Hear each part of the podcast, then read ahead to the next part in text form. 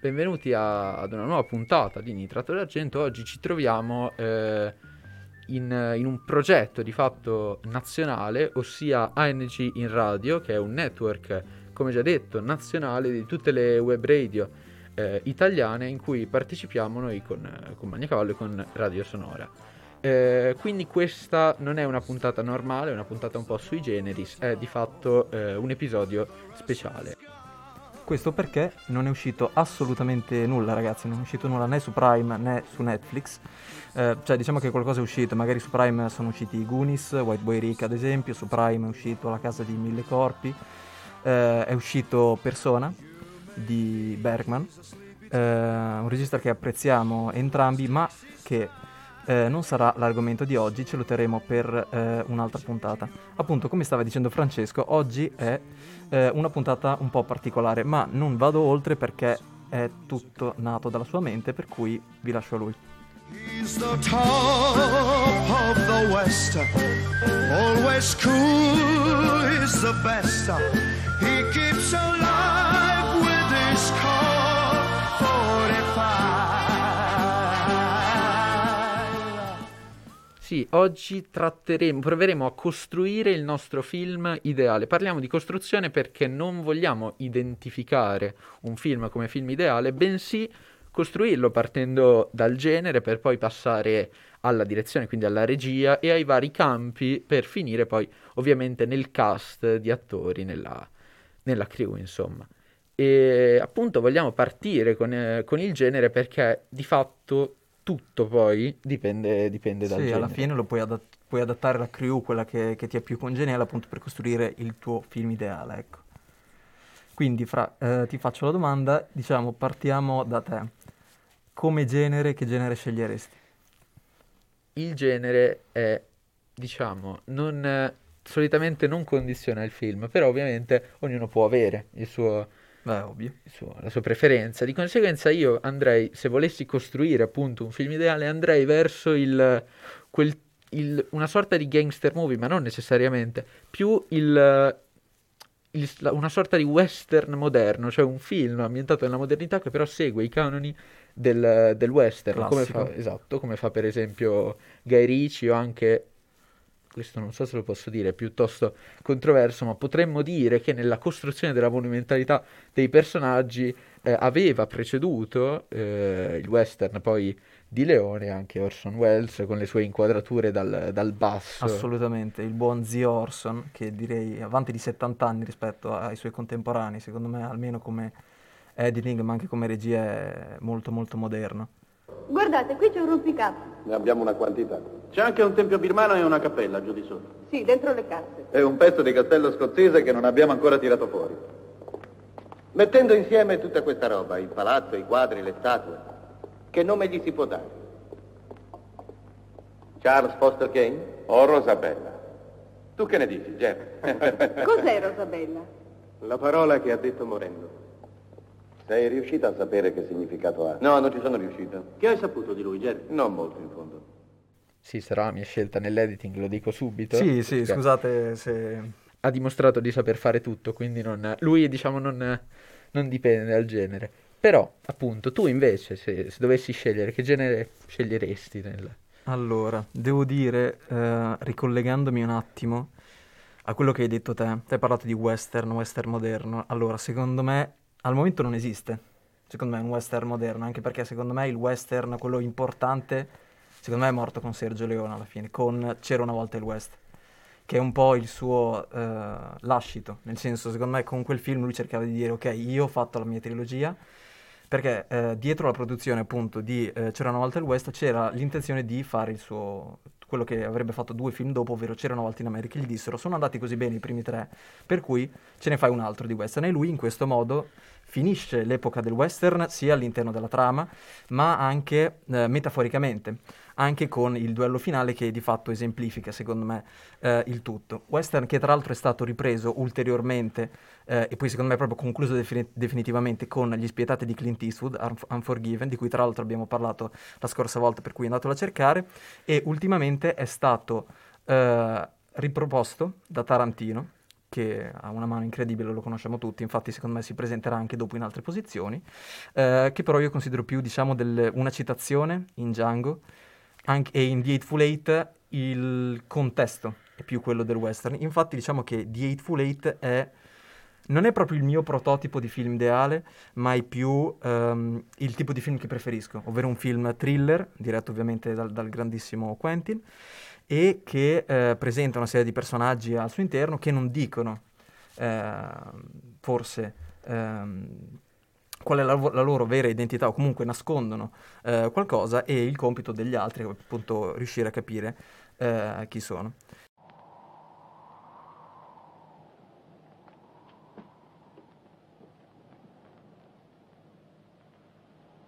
Quando un uomo con la pistola incontra un uomo col fucile, quello con la pistola è un uomo morto. Avevi detto così? Vediamo se è vero.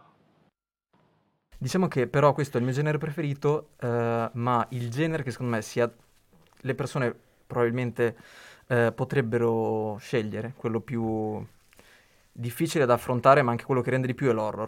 Ho sempre pensato che l'horror... Eh, Chi mi viene a dire l'horror è il mio genere preferito sono due categorie di persone: quelli che probabilmente non, guardo, guard- non guardano praticamente nessun film, e quelli che ci capiscono un sacco. Per cui, questo è il mio pensiero almeno, e per cui è il genere che è più facile sbagliare, e ormai è stato già affrontato in tantissimi modi diversi, è quello più difficile. Per cui io, se dovessi scegliere, dopo tutto questo preambolo, direi l'horror. Ok, allora, trovare un punto medio tra l'horror e il western moderno è un po' difficile. È impossibile, cioè è, è praticamente impossibile, se non andando cu- forse a scadere nel, nel monster movie, che però a me personalmente non piace quasi per nulla, e non so... Tra l'altro, eh. monster movie, perché fra poco... No, guarda che deve uscire, deve uscire Godzilla versus. Kong. È vero. Tra l'altro avevamo pensato anche di parlarvi ma pur- di, di, dei film della saga, ma purtroppo non ne abbiamo visto nessuno. Esatto, per cui a parte Shin Godzilla di sì. anno. Dicevo, non essendoci un punto medio, potremmo provare a cercare di seguire due, due strade diverse, diverse e poi dopo cercare magari i punti d'incontro, esatto, sulle, varie, sulle varie posizioni. Perciò andiamo Prego. alla posizione più, più importante di tutte, Ovviamente. probabilmente, che è il regista, il, il direttore di fatto del, dell'intero set. Chi ci metteresti alla, alla regia? Chi ci si può mettere alla regia? Ci serve qualcuno che o sappia fare tutto, come un, un Tarantino, un Welles, che però abbiamo già, direi, messo sì. all'editing con quella sua, cioè la capacità di sì. cambiare registro a, um, all'occasione.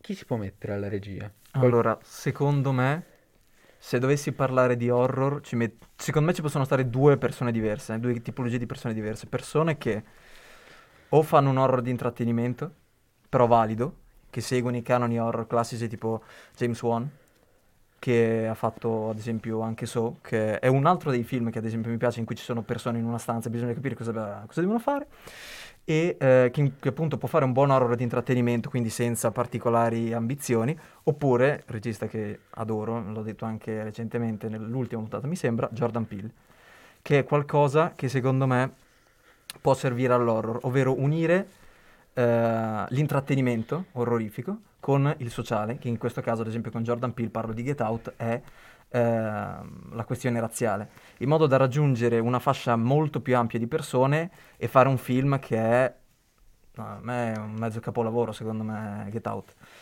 Comunque, eh, questo diciamo per la regia. Serve perso- servono persone che abbiano idee, secondo me, e che abbiano le idee ben chiare. Invece, te cosa pensavi? Io metterei qualcuno che sembra non c'entrare niente, ma poi mi darò l'occasione di, di spiegare. Io ci metterei Paolo Sorrentino. Perché? Perché Paolo Sorrentino, per quanto scelga delle sceneggiature terribili, o le scriva, onestamente non, no, non, no, ne, non, sono, so. non ne sono certo. Ovviamente regista di, ad esempio, La Grande sì. Bellezza. Oppure, sì, oppure... Il Divo. Il Divo, esatto, pure Il Divo, molto... molto bello, oppure Loro, anche, eh, che è su, su Berlusconi. Ecco, Sorrentino, spesso e volentieri, sa fare proprio quello che c'è nel, nell'idea dell'horror moderno, nei suoi canoni, cioè sa creare dei personaggi che siano al contempo degli exemplum ma credibili, appunto come, come lo, è, lo è Berlusconi in loro, come sì. lo è Andreotti nel Divo, tra l'altro con una grandissima interpretazione di eh, Tony, di Tony Servillo, esatto, eh, che eh, va a braccetto con, sì. con Paolo Sorrentino letteralmente in qualsiasi... Direi una delle poche cose positive... che poi positive dir poco, ad esempio nella Grande Bellezza. Esatto, in cui Servillo dà una prova magistrale. Esatto. La più consistente scoperta che ho fatto pochi giorni dopo aver compiuto sessantacinque anni è che non posso più perdere tempo a fare cose che non mi va di fare.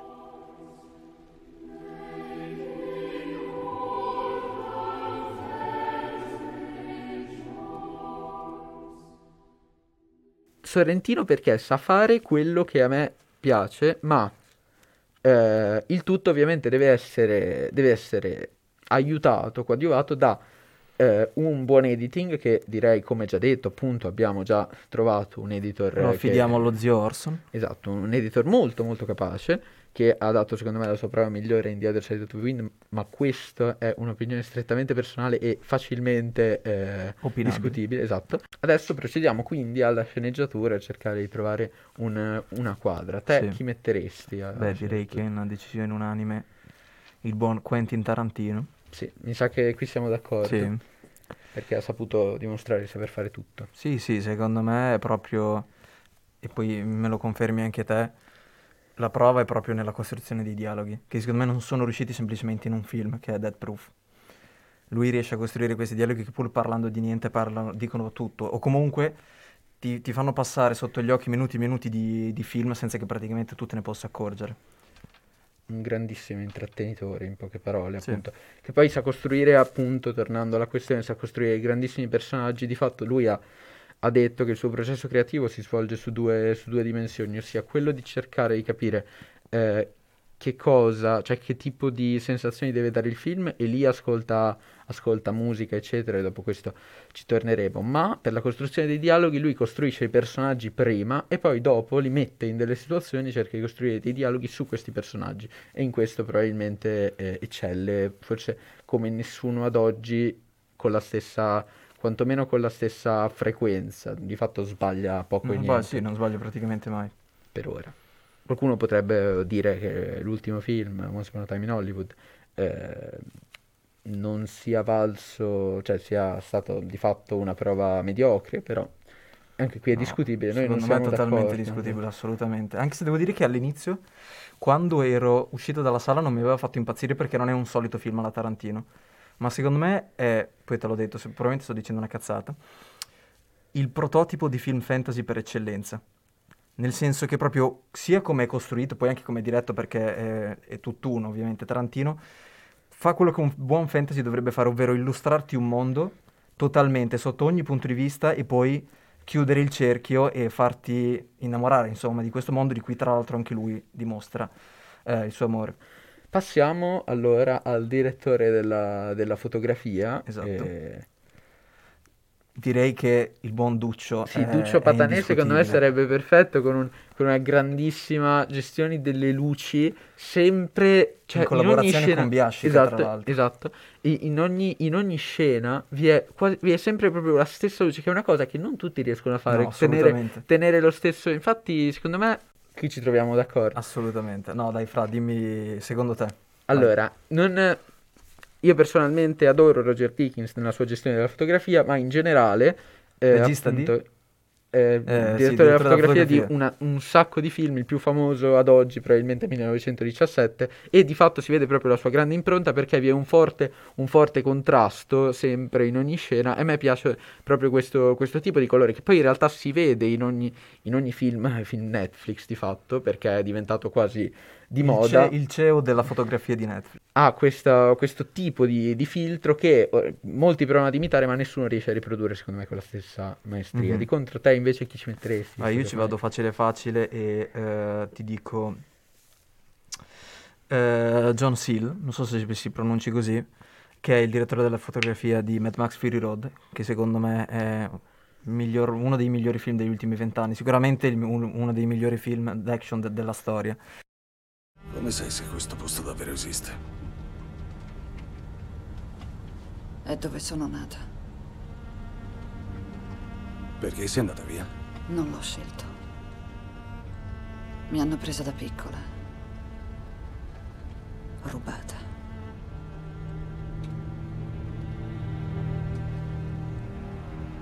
Ci hai già provato prima?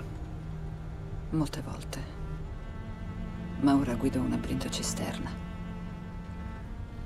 Non avrò mai un'occasione migliore.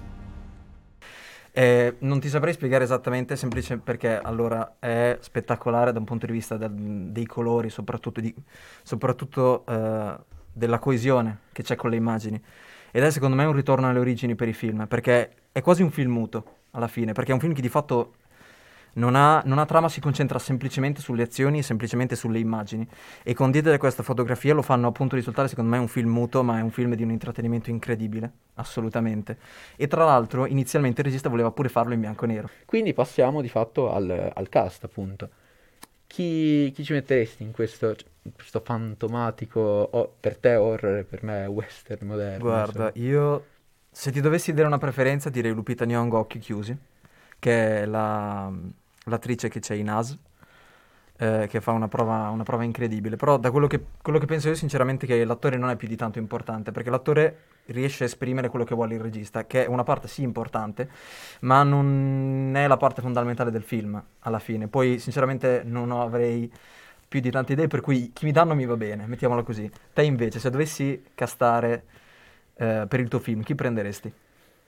Onestamente è una scelta, è una scelta difficile, perché ci sono molti attori che, che potrebbero di fatto impersonare chiunque. Ad oggi probabilmente il più, il più versatile si potrebbe dire che è Christian Bale, quantomeno nel...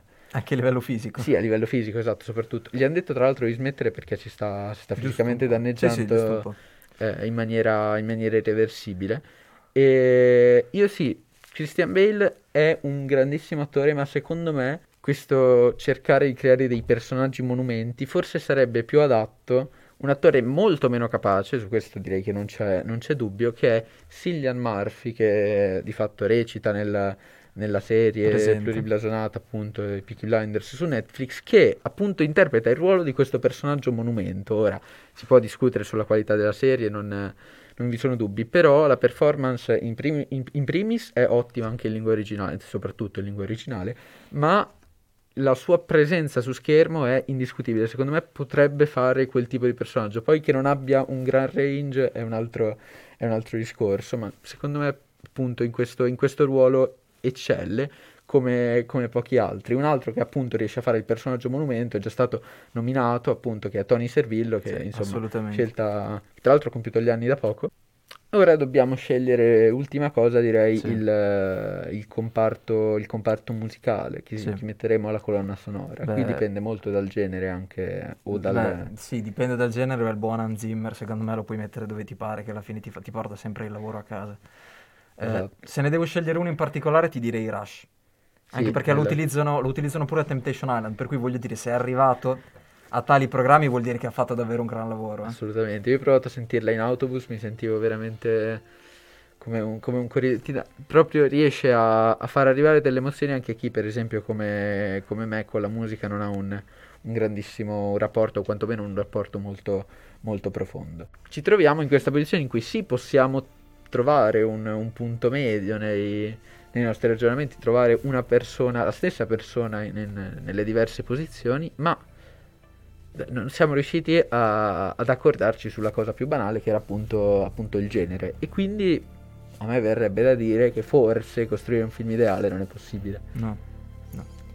Quindi chi dice, abbiamo buttato via queste, questa, questi venti minuti, oppure magari abbiamo fatto capire che il film ideale non esiste e, e che forse la, cercare la perfezione nel cinema sia è quantomeno un, non, forse non tempo sprecato, ma è molto molto difficile. Magari esiste il film perfetto, ma io credo non sia Beh, ancora that's uscito. No, that's no, that's no, è vero. Consigliatissimo, credo sia ancora su Prime, ragazzi, guardatevelo, non, non ci sono parole per descriverlo.